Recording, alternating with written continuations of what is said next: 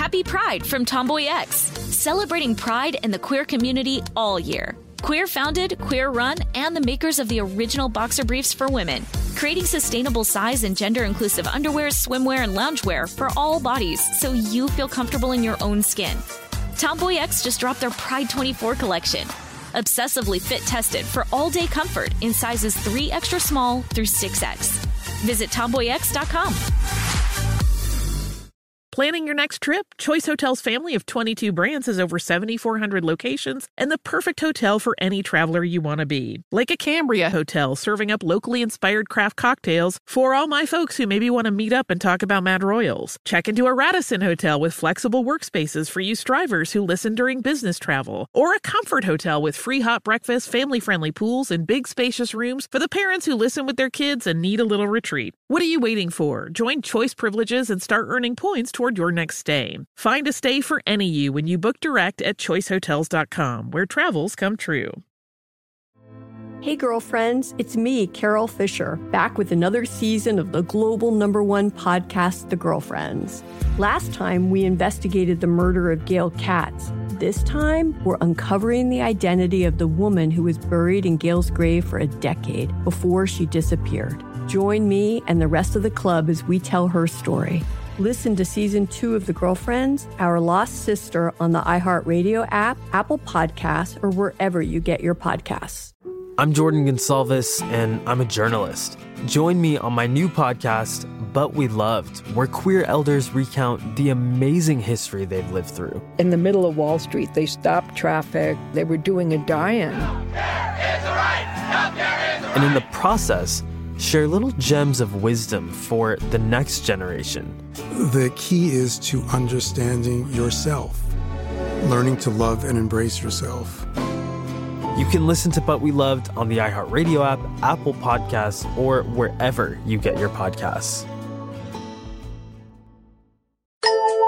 Welcome to Stuff You Missed in History Class from HowStuffWorks.com.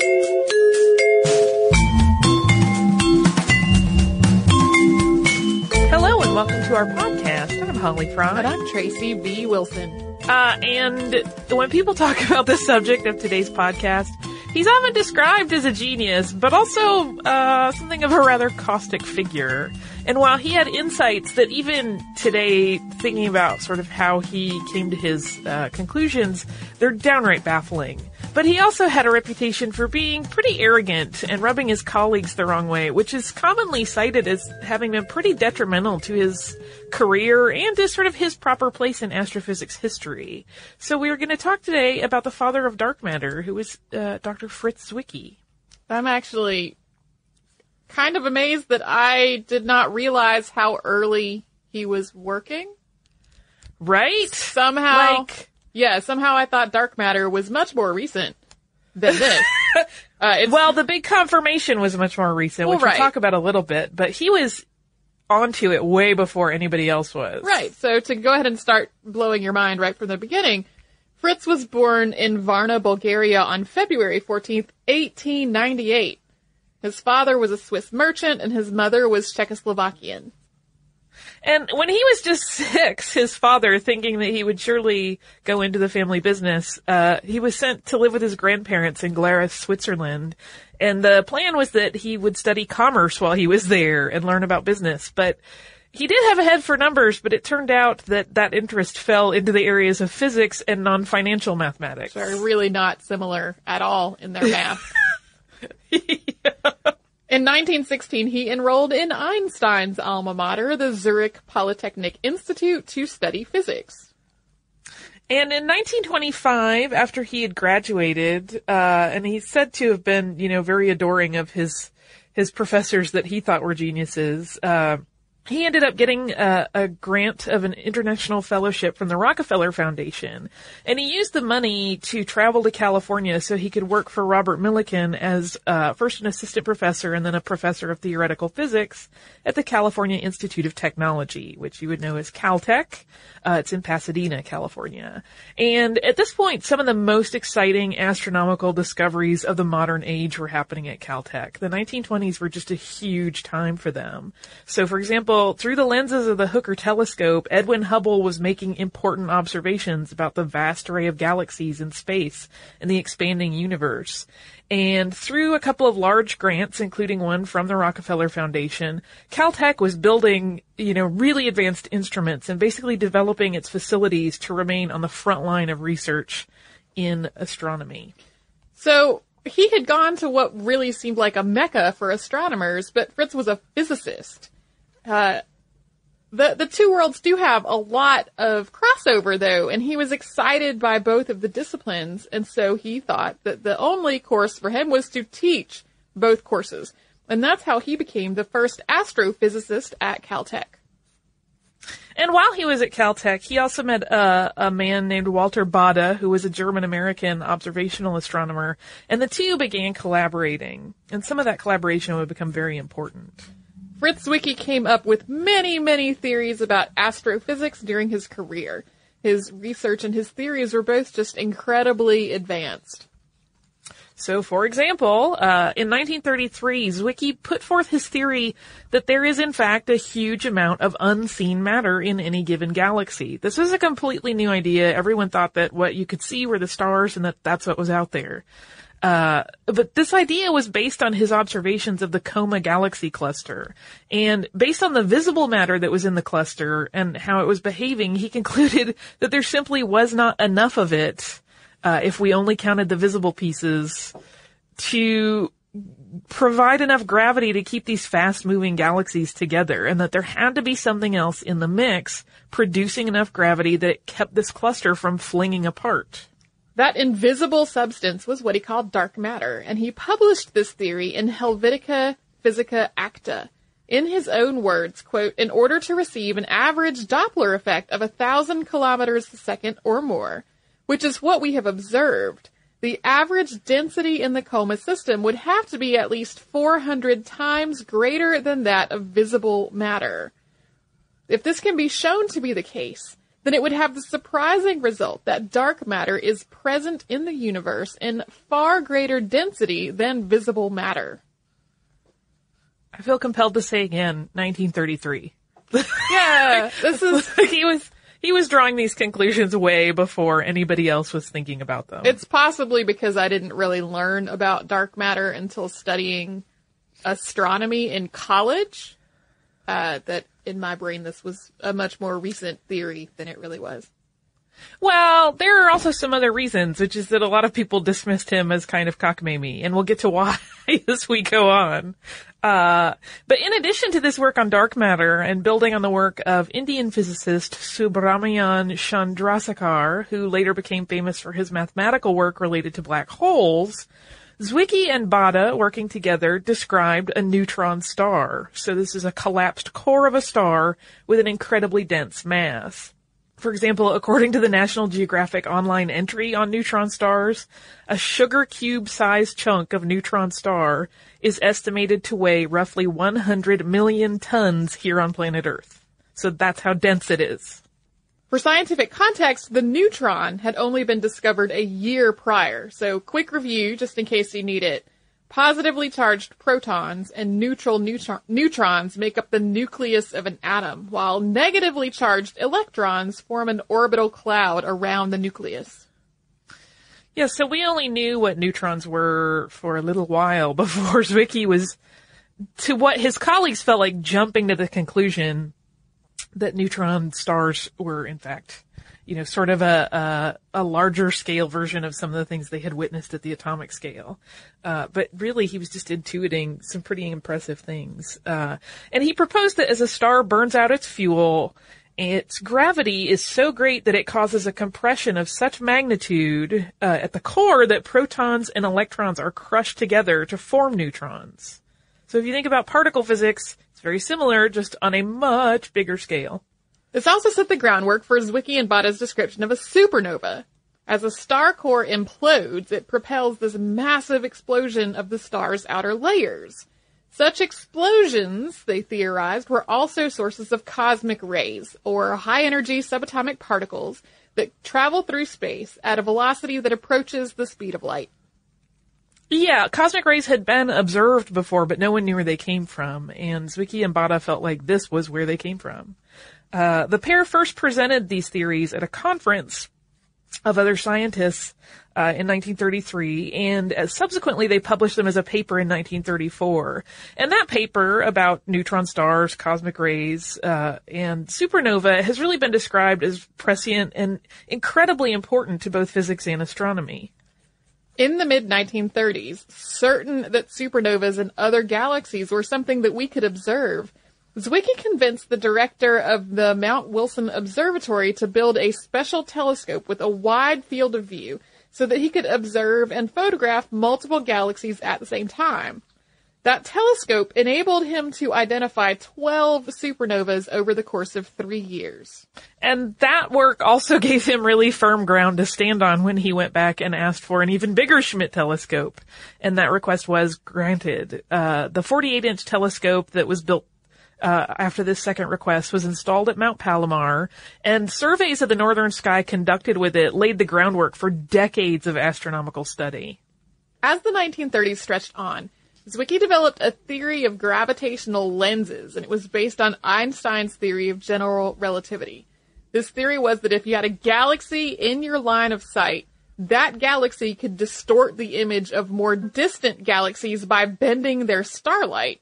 He asserted that by measuring the distortion that a galaxy caused could then give astronomers a sense of the weight of the lensing galaxy.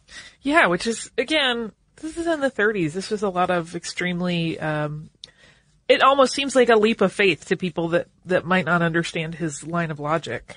Well, and the I, the idea that the gravity of something could distort the light of something behind it is now kind of taken for granted in the in the field. I mean, it had been discussed to some degree prior to that, but he was the first one that was like, no, this is happening on a mammoth scale. It's affecting everything we observe. Uh, and while giving the Oxford University Halley Lecture in 1948, which is an annual lecture that is quite an honor to give, uh, Zwicky spoke at length about what he called morphology, which is a systematic approach to studying the structure and form of scientific and technological topics by analyzing all possible parameters and solutions to any given related question.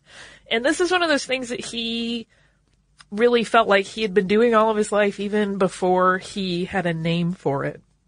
Uh, and he was founder and president of the Society for Morphological Research. And in later life, he wrote of morphology, quote, I feel that I have finally found the philosopher's stone in what I call the morphological outlook and method. So he basically was trying to explain, like, I know what I'm doing. I've always been doing it. This is why I'm able to come to conclusions that other people don't see. I'm just so systematic in how I approach every possible issue that I look at that I'm going to eventually hit on the right thing. Uh, it's an interesting approach, and it, it is. It's very uh, methodical. It makes a lot of sense when you read about it. It kind of forming this matrix of possible outcomes and options for every possible variable in a situation. It's a lot of work, but it also does sort of create this beautiful order and structure to what may have been completely incomprehensible before. Uh, and before we get to sort of the problems with all of these amazing uh, theories he had, being accepted by his peers, do you want to take a quick word from a sponsor? Oh, sure. Happy Pride from Tomboy X. We just dropped our Pride 24 collection. Queer founded, queer run, and creating size and gender inclusive underwear, swimwear, and loungewear for all bodies so you feel comfortable in your own skin. Visit tomboyx.com to shop. I'm Tracy V. Wilson from Stuff You Missed in History class. Did you know small businesses make up 99.9% of all businesses in the United States? The world is powered by entrepreneurs, and if you're a small business owner or even someone dreaming of starting your own business, then you'll want to check out season two of Mind the Business Small Business Success Stories from Ruby Studio, from iHeartMedia, and Intuit QuickBooks. And every episode, hosts Austin Hankwitz and Janice Torres talk to entrepreneurs about how they've grown from the the lessons of launching and nurturing a small business and how they have found success being their own boss. From the excitement of first starting out to finding the right tools and resources to process invoices and payments like QuickBooks Money, you won't want to miss these inspiring stories of entrepreneurship and discovering ways to business differently so you can too. And if you're a small business owner or even someone dreaming of starting your own business, then you'll want to check out season two of Mind the Business Small Business Success Stories from Ruby Studio, from iHeartMedia, and Intuit QuickBooks. Hey, girlfriends, it's me, Carol Fisher. I'm so excited to tell you about the brand new series of The Girlfriends. In season one, we told you about the murder of Gail Katz at the hands of my ex boyfriend Bob. At one point, a woman's torso washed up on Staten Island and was misidentified as Gail. She spent nine years in Gail's grave, and then she just disappeared. It's almost like it's become this moral obligation to find her. And that's what we're going to do find this missing girlfriend and tell her story. With the help of some of your favorite girlfriends from season one, like my producer Anna. Oh my God. My friend Dr. Mindy Shapiro. Hi, it's Dr. Shapiro, and I'd like to speak with the deputy medical examiner. And of course, Gail's sister, Elaine Katz. Having no closure, it kills you. Join us as we try to solve a 35 year old cold case. It's not going to be easy, but it's going to be one hell of a ride. what? I can't believe this. Listen to season two of The Girlfriends, Our Lost Sister on the iHeartRadio app, Apple Podcasts, or wherever you get your podcasts. But We Loved is a podcast about queer history. I'm Jordan Gonsalves, your host. Growing up, I thought being gay was the worst thing I could ever be. The gay history I learned was tragic. Jerry had died of AIDS, and it's like, what is happening? It was survival. That's why it's called survival sex. But as I interviewed queer elders, I realized there was another history that I had never been taught a history of courage and perseverance. I wanted to take control of my story and not be ashamed of it.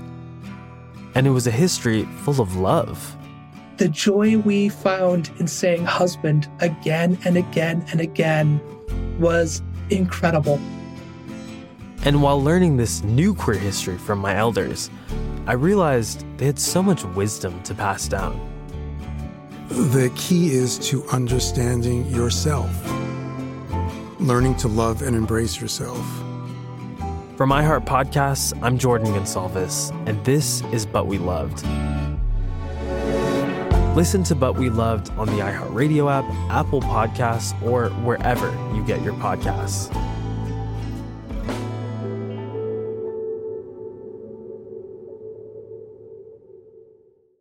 So, despite his uh, incredibly advanced insights into astrophysics, many of the assertions that Zwicky made in his career really just hit a brick wall with his colleagues.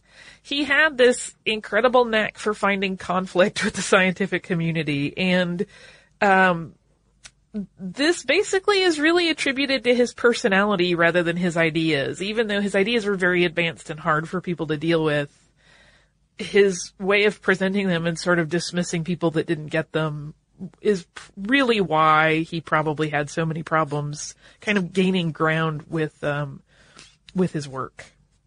Almost any and every synonym for persnickety has been used to describe Zwicky at some point in time. He's often characterized as being just incredibly arrogant and dismissive of other people, and he even fought with Baade, who was his real collaborator. According to astronomer and Bruce medalist Jesse Greenstein, Zwicky called uh, Baade a Nazi at one point during World War II, and Baade was infuriated, but also afraid of Zwicky.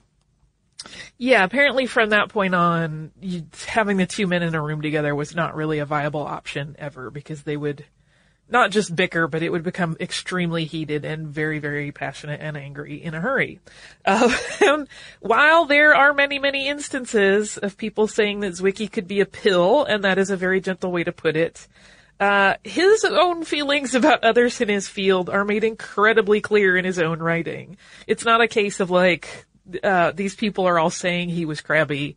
he it's it's in writing. He was he said some pretty unkind things. Uh, the introduction to his catalog of selected compact galaxies and of post-eruptive galaxies, which came out in 1971, is basically full of criticism of his peers, and he calls them out by name. It's really, really bitter in its tone. And it's full of all kinds of snark, like, quote, again and again, scientists and technical specialists arrive at stagnation points where they think they know it all. And he did underline that in the text. Uh, another was, the naivety of some of the theoreticians at all times is really appalling. Uh, another is, the most renowned observational astronomers in the 1930s also made claims that now have been proved to be completely erroneous. This retarded real progress in astronomy by several decades since the said observers had a monopoly on the use of the large reflectors of the Mount Wilson and Palomar observatories, and inasmuch as they kept out all dissenters. And then uh, this gem. Today's sycophants and plain thieves seem to be free in American astronomy in particular to appropriate discoveries and inventions made by lone wolves and nonconformists for whom there is never any appeal to the hierarchies and for whom even the public press is closed because of censoring committees within the scientific institutions. He makes it a point to clarify that he's the only person to have clearly stated what a galaxy is, refers to some scientists as scatterbrains, and even calls out Hubble, Baade, and contemporary Henry Norris Russell, and others, with very specific criticisms of the ways their incorrect assertions set back the study of astrophysics. Yeah, he really does not hold back. Uh, it's it's very clear that at that late point in, in his life, he was in his 70s at the time, he was still just super angry at how he had been treated. Uh, and it, it's kind of funny, he includes in the text of this introduction a letter which was written by Edwin Hubble to the Scientific Monthly, uh, which had run uh, a piece about some of the work that Zwicky and Baade had done together. And in it, Hubble points out to the publication that an error that they made about attributing two dwarf nebula to Baade instead of Zwicky.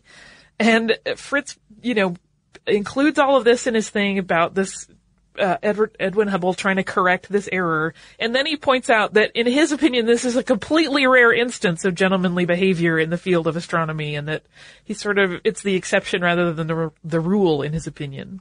With all this in mind, it just becomes really easy to dismiss this guy as a cranky curmudgeon when reading this rather infamous introduction. But it's also clear that his bitterness and anger came from years of having his work dismissed even when the same work was clearly being verified and even used by other researchers. Yeah, I can see where you would land at this sort of very crabby mindset. You know, if you're saying, hey, I think this thing is happening, and people go, oh, you are a crazy idiot, and they're scribbling the notes down and then using them in their own work. Yeah, being called I a would... crazy idiot is no fun. uh, I would be bitter as well, I think. And as it turns out, most of Zwicky's predictions and theories, which he arrived at through what he called directed intuition, which is kind of part of that bigger morphology idea, were absolutely correct. Uh, while the theoretical existence of neutron stars was validated by uh, work in nuclear physics before then, the first neutron stars were actually identified in Zwicky's lifetime in the 1960s. He died suddenly on February 8, 1974 at the age of 75. But during the 1970s and beyond, astronomers were conducting research and making discoveries that continued to validate what he had been saying during his life. Happy Pride from Tomboy X. We just dropped our Pride 24 collection. Queer founded, queer run, and creating size and gender inclusive underwear, swimwear, and loungewear for all bodies so you feel comfortable in your own skin. Visit tomboyx.com to shop.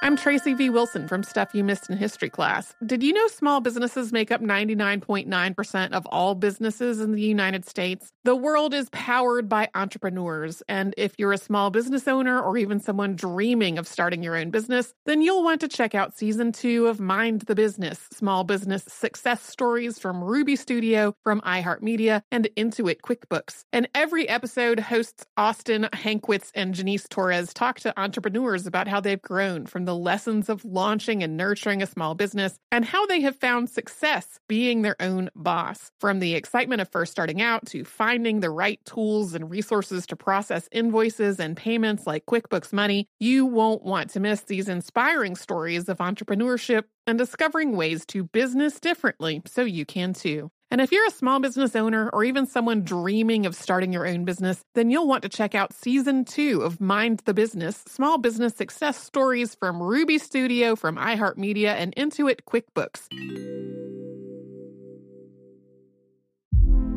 Hey, girlfriends, it's me, Carol Fisher. I'm so excited to tell you about the brand new series of The Girlfriends. In season one, we told you about the murder of Gail Katz at the hands of my ex boyfriend Bob. At one point, a woman's torso washed up on Staten Island and was misidentified as Gail. She spent nine years in Gail's grave, and then she just disappeared. It's almost like it's become this moral obligation to find her. And that's what we're going to do find this missing girlfriend and tell her story. With the help of some of your favorite girlfriends from season one, like my producer Anna. Oh my God. My friend Dr. Mindy Shapiro. Hi, it's Dr. Shapiro, and I'd like to speak with the deputy medical examiner. And of course, Gail's sister, Elaine Katz. Having no closure, it kills you. Join us as we try to solve a 35 year old cold case. It's not going to be easy, but it's going to be one hell of a ride. what? I can't believe this. Listen to season two of The Girlfriends, Our Lost Sister on the iHeartRadio app, Apple Podcasts, or wherever you get your podcasts. But We Loved is a podcast about queer history. I'm Jordan Gonsalves, your host. Growing up, I thought being gay was the worst thing I could ever be. The gay history I learned was tragic. Jerry had died of AIDS, and it's like, what is happening? It was survival. That's why it's called survival sex. But as I interviewed queer elders, I realized there was another history that I had never been taught a history of courage and perseverance. I wanted to take control of my story and not be ashamed of it. And it was a history full of love the joy we found in saying husband again and again and again was incredible. And while learning this new queer history from my elders, I realized they had so much wisdom to pass down. The key is to understanding yourself, learning to love and embrace yourself. From iHeart Podcasts, I'm Jordan Gonsalves, and this is But We Loved. Listen to But We Loved on the iHeartRadio app, Apple Podcasts, or wherever you get your podcasts.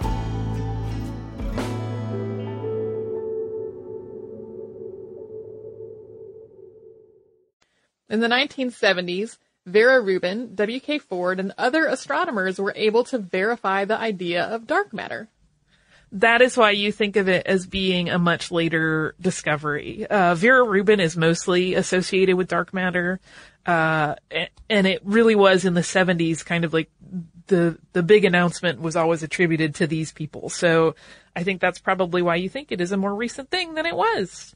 And then in 1979, so five years after Zwicky had passed, the first gravitational lens uh, and and proof that it was actually working the way he had described was discovered. And uh, the lensing effects, the lensing effect, as Zwicky described it in 1937, is actually now applied to measure the universe and its contents with regularity. They're sort of always exploring the parameters of the universe using uh, the very concepts of gravitational lens that he set forth in the late 30s. Fritz Zwicky's youngest daughter, Barbarina, has become his advocate. She's really tirelessly written letters to science publications, bloggers, journals, and news outlets, pointing out that her father was very far ahead of his, his peers in space research and in his theories. Yeah, she really wants to ensure that he gets his due in the historical record. Uh, and to one magazine, she wrote, quote, Fritz Zwicky revealed a genesis of astounding cosmological achievements that still illuminate the scientific world. He was a scientific prophet and the sacrificial lamb for the provincial judgment of his colleagues. His emendation of intellect was such apodictic truth, and his presages were of such advance that the standard mind only could falter in their presence. And while he definitely had some rough edges, Zwicky also had a really generous streak. When World War II ended, he organized the Committee for Aid to War-Stricken Scientific Libraries, and this group, which consisted of Zwicky himself and a handful of volunteers, amassed literally tons of scientific literature and donated it to libraries that had been damaged during the war. Zwicky devoted his weekends and spare weekday hours to this project for years, and he packaged and shipped the materials himself.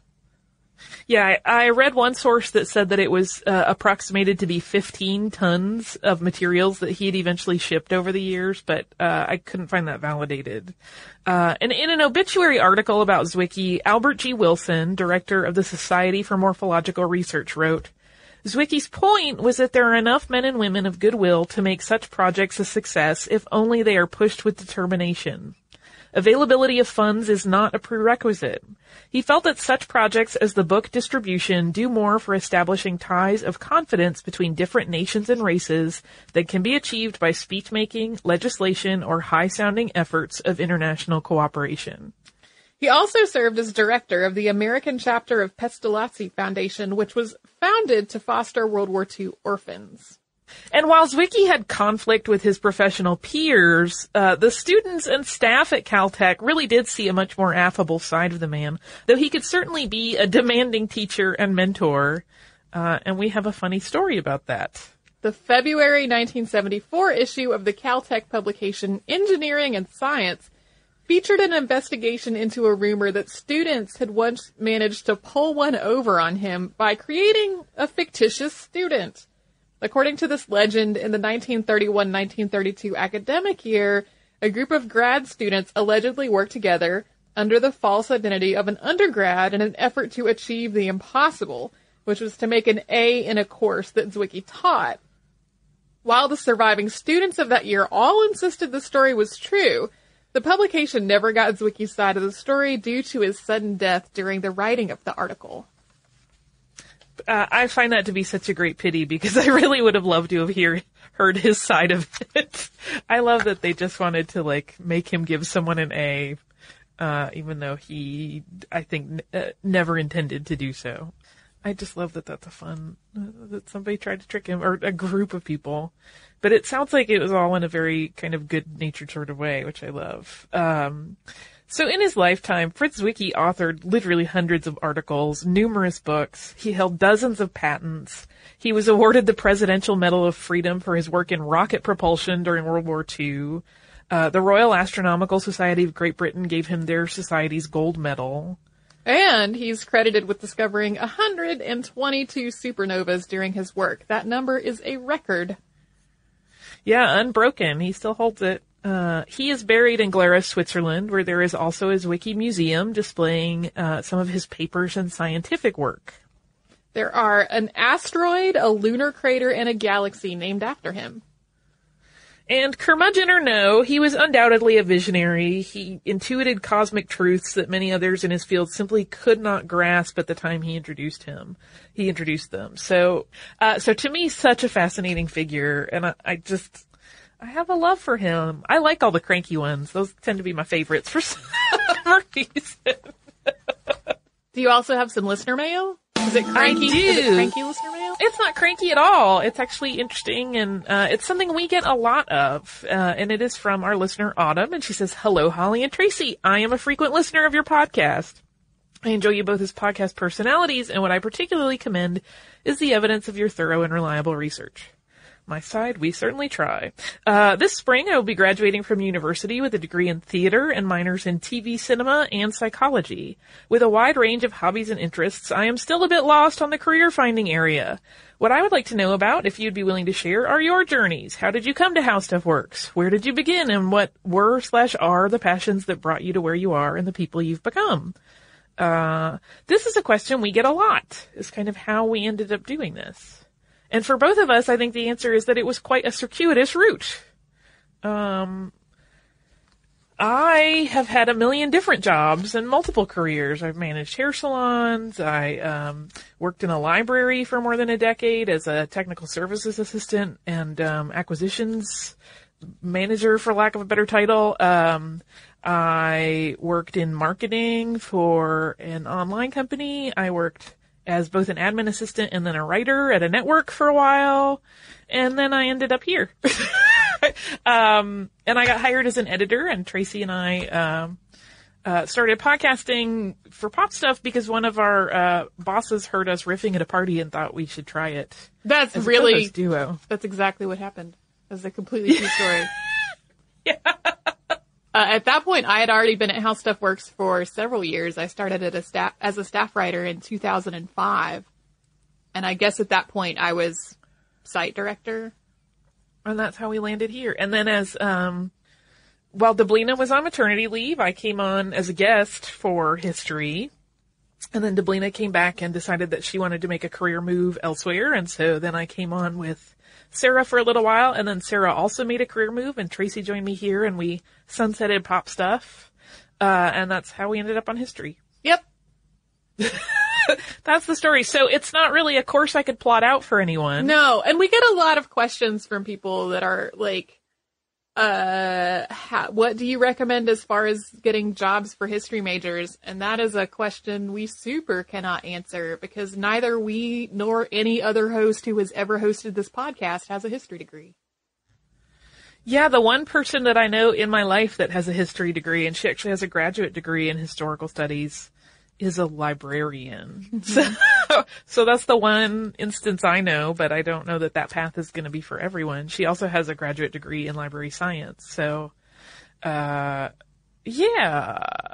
I mean, I think we're kind of at a weird, I don't know if it's weird. We're at a point, it's sort of, in terms of the career world where it's so much different, I think, even than when Tracy and I went through college, that it's a little bit almost tricky to chart a direct path to anything.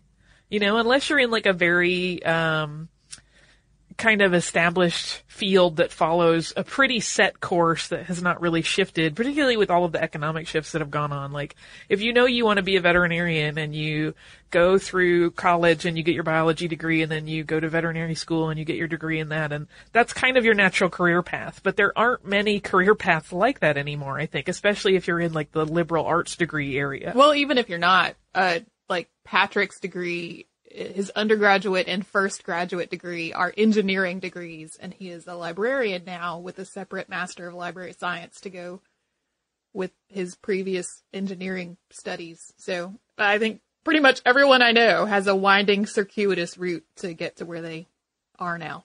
Yeah. So yeah, it's uh, I, we don't have a direct path. Uh, my thing is kind of like uh, I think how we both ended up in history is that both Tracy and I have always liked a lot of aspects of history. We both are readers. We both kind of just like learning new things.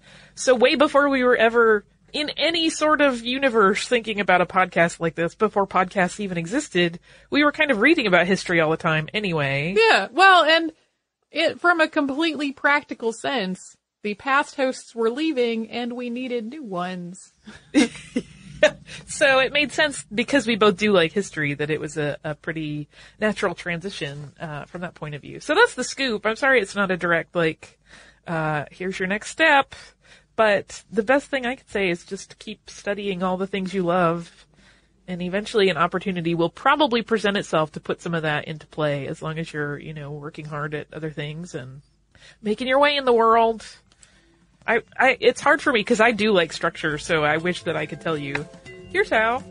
Uh, but yeah, just keep learning everything you, you are interested in. Learn all the time. Yep. Learn about things you're not interested in, because sometimes those pay off in other ways.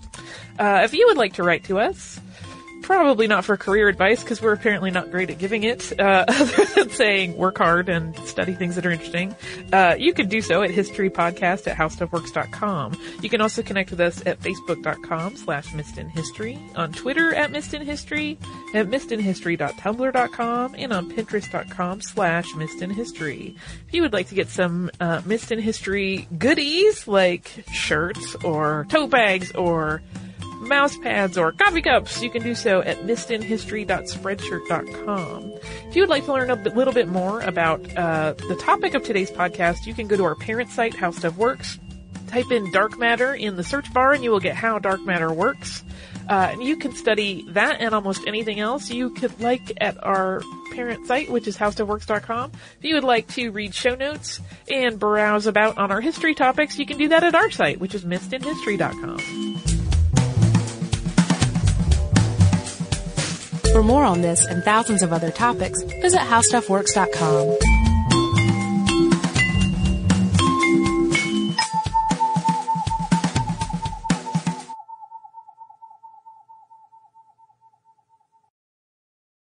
Happy Pride from Tomboy X. We just dropped our Pride 24 collection. Queer founded, queer run, and creating size and gender inclusive underwear, swimwear, and loungewear for all bodies so you feel comfortable in your own skin. Visit tomboyx.com to shop.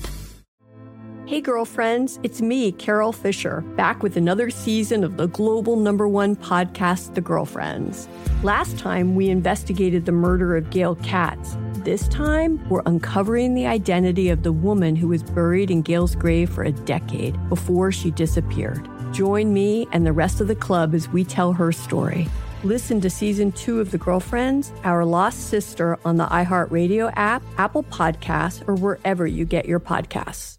I'm Jordan Gonsalves, and I'm a journalist. Join me on my new podcast, But We Loved, where queer elders recount the amazing history they've lived through. In the middle of Wall Street, they stopped traffic. They were doing a die-in. Right.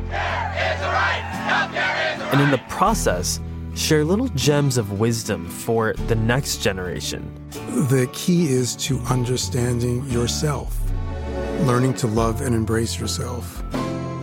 You can listen to But We Loved on the iHeartRadio app, Apple Podcasts, or wherever you get your podcasts. Hi there, I'm Bob Pittman, Chairman and CEO of iHeartMedia. Welcome to Math and Magic Stories from the Frontiers of Marketing. This week I'm talking to acclaimed musician and entrepreneur, Pitbull. I think that education is the real revolution because as much as we speak about all the problems that there is in society and the world today, my mother's always told me, son, don't worry, the world's always been coming to an end. Don't let it scare you out of living. Listen to Math and Magic on our very own iHeartRadio app, Apple Podcast, or wherever you get your podcasts.